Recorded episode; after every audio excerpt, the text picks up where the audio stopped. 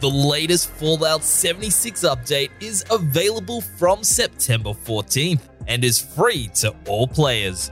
Expeditions The Pit allows players to venture outside of Appalachia for the first time, travel to the grim industrial wasteland of the pit, and take on challenging new repeatable missions. Earn new rewards, meet new NPCs with quests and dialogue trees, and rediscover the Trogs, an enemy first seen in Fallout 3's The Pit. Download Fallout 76 now on Xbox Game Pass and prepare to jump into the pit.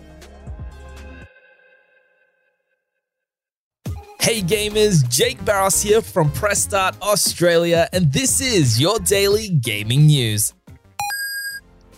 It's been rumored for the last week, and Nintendo has just confirmed it. A Nintendo Direct will be happening tonight at midnight Australian Eastern Standard Time. This is a full blown Nintendo Direct and not a mini or partner showcase, which should make for some good announcements. It will last 40 minutes and will mostly focus on games coming to Nintendo Switch this holiday.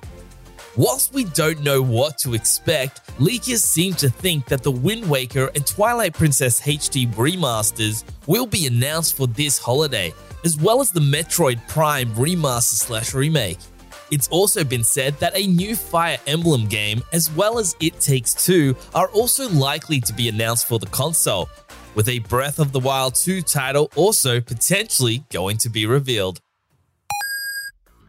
Not to be outdone by Nintendo, PlayStation has also announced a State of Play stream for tomorrow morning. It will last roughly 10 minutes and feature reveals and updates from 10 PS5, PS4, and PlayStation VR 2 games. Given it's Tokyo Game Show week, we'd expect this to focus on reveals from Japanese studios and partners, with a few surprises from other developers. Given the Silent Hill rumors have been around for the last few years now, we'd be absolutely shocked if a new Silent Hill isn't announced. But how many times have we said that now? Outside of that, we have absolutely no idea what will be shown.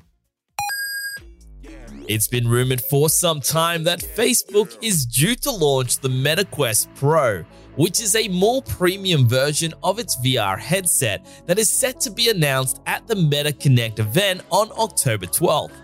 Ahead of this event, photos of the box of the MetaQuest Pro have leaked on Twitter. It said that the box was left in a hotel room.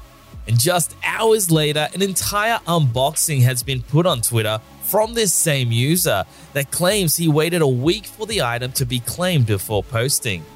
Both the image of the box and the unboxing line up with all the rumors we've heard about the device. Rumors have suggested that a MetaQuest Pro is set to be a much smaller and lighter headset, with higher resolution mini LED displays and much more higher quality sensors and cameras